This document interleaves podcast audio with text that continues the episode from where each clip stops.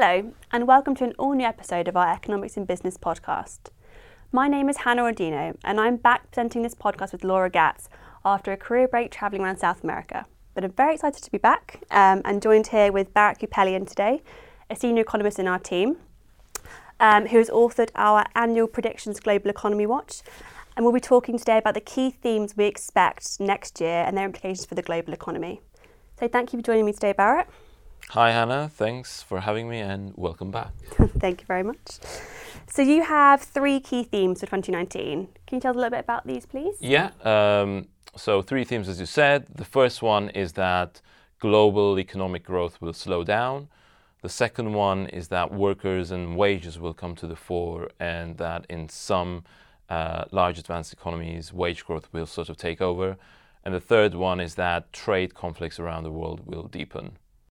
Can we elaborate on the global growth theme? Yeah, I think it's fair to say that the global economy, and in particular some of the advanced economies, enjoyed a mini boom between the end of 2016 and early 2018. But that phase is now over as most cyclical highs and lows in the economies sort of elapse. And we now expect the G7 economies to return to their long term growth rates. Um, do you have any examples of this? Well, the US is a classic example where the boost from the fiscal stimulus uh, is gradually expected to fade, and higher interest rates may gradually dampen consumer spending. And a strong dollar is expected to pose a drag on, on net exports. So we expect its uh, economic growth rate to slow down from an estimated 2.8 in 2018 to around the 2.5, 2.3 mark in 2019.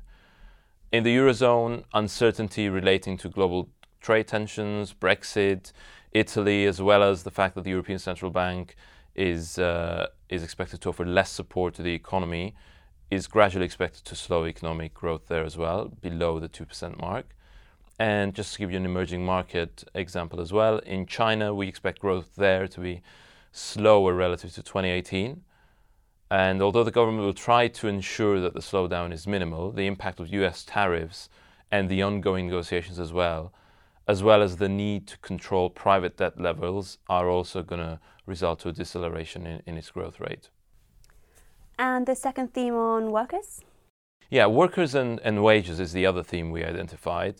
And um, I mean, if we just cast back to the, to the last couple of years, in 2017 and 2018, most of the stories uh, in advanced economies in particular are centered around job creation.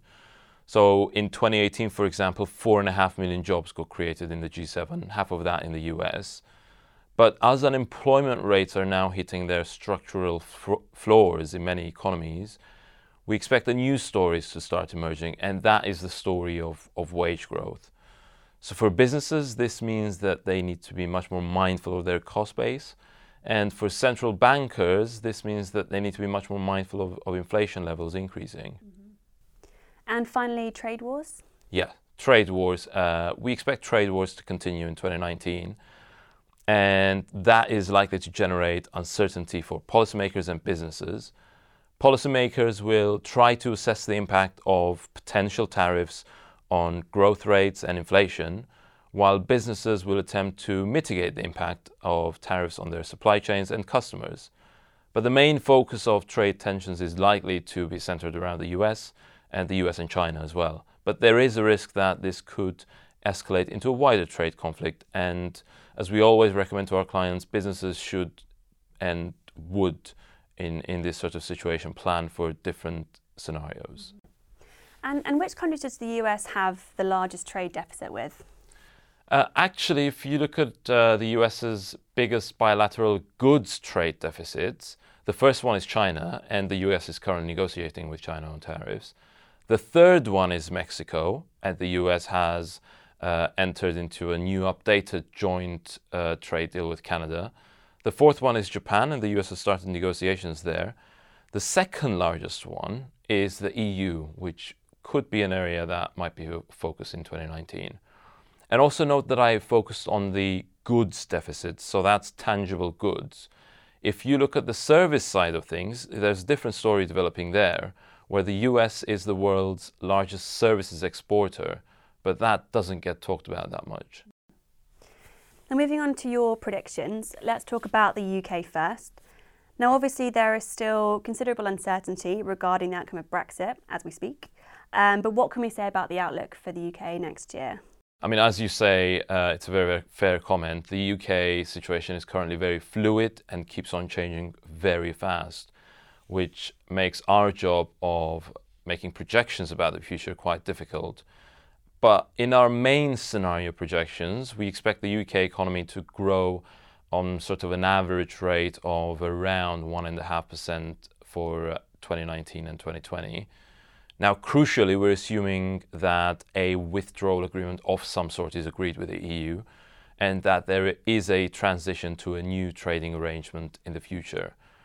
But even if this materializes, we still think that the US, UK, sorry, is at risk of dropping from its fifth largest economy uh, rank in the world to the sixth largest economy rank in the world, losing the spot to France.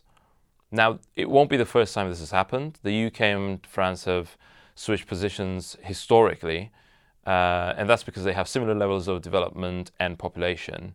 But the factor that usually changes this is the exchange rate.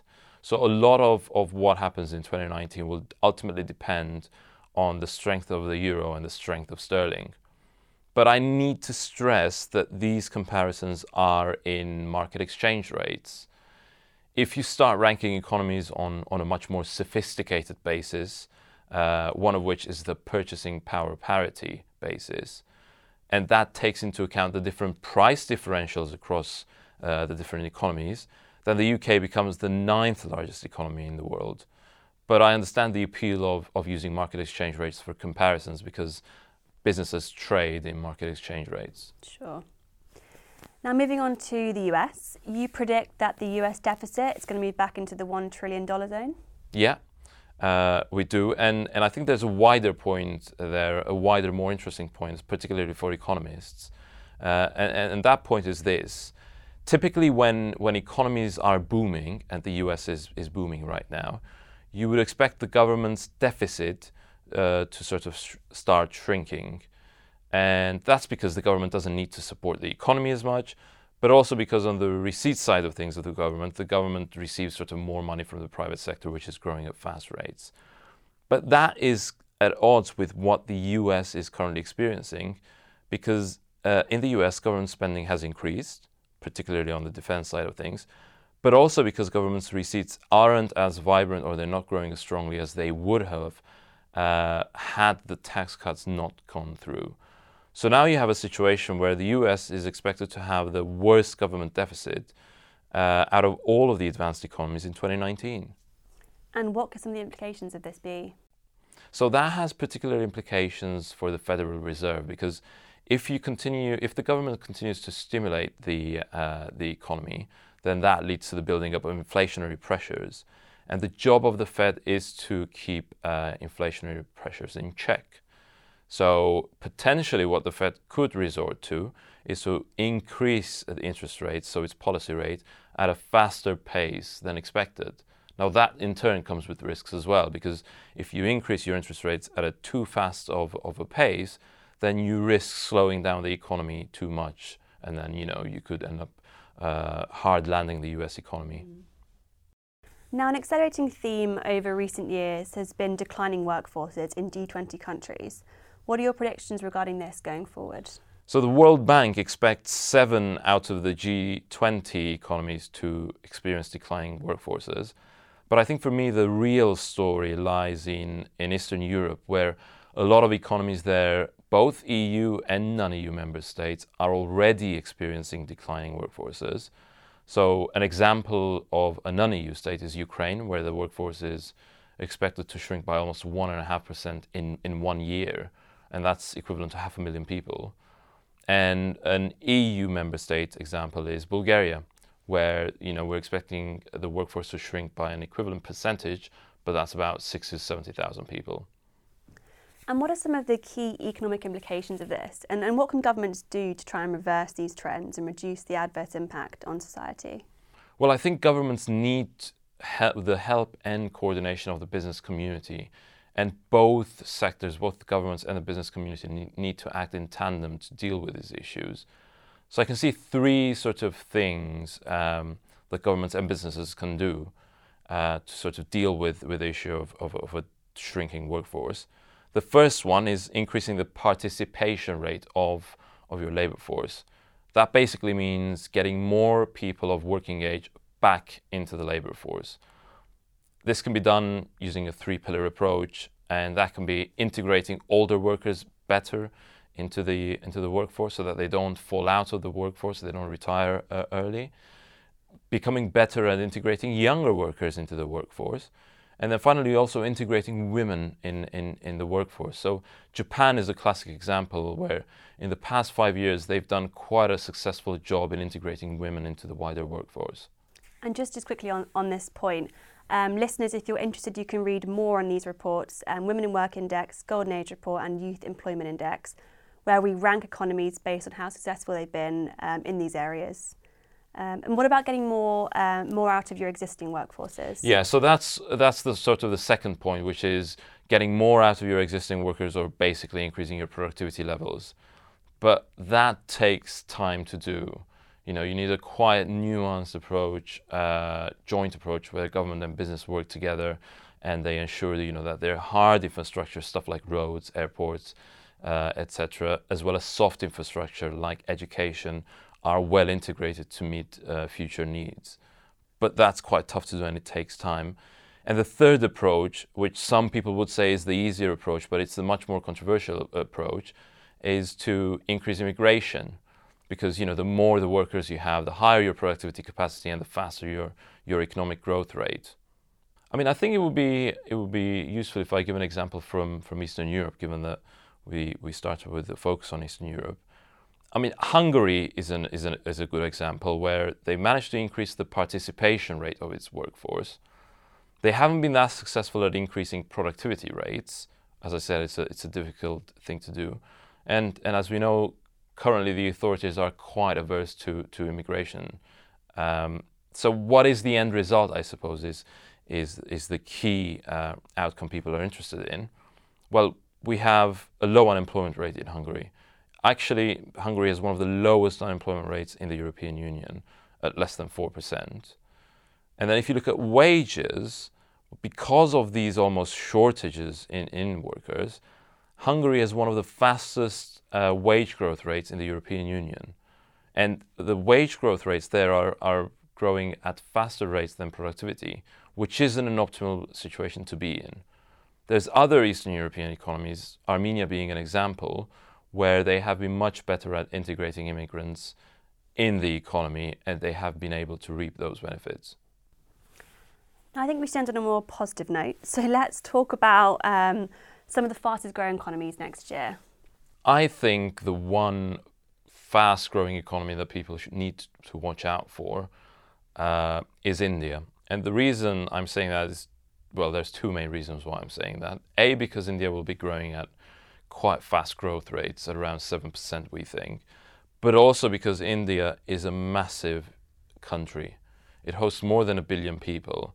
So it does make a difference to uh, a lot of people's lives. Great, thank you so much, Barret. That's been really interesting. Although it sounds like the global economy may face a few bumps in the road next year. Listeners, if you would like to learn more, head to our Global Economy Watch website by following the link in the description. And for other topics, please subscribe to stay tuned for our upcoming episodes. Now, just before we go, Barret, what's been your best economic news story of the year? Well, the best one I'll go with is the classic one on, on poverty uh, which is that the percentage of people living in extreme poverty dropped to a new low of, of 10% in 2015, which is the latest available data point. Um, so that basically means that the number of people living on less than almost $2 a day fell to around 730 million people, which is still a large number, but that's on a declining path. And China's had a big role to play in this? Yeah, uh, that is correct. And China has had a big very big role in, in reducing the number of people in extreme poverty uh, over the past um, decade or so.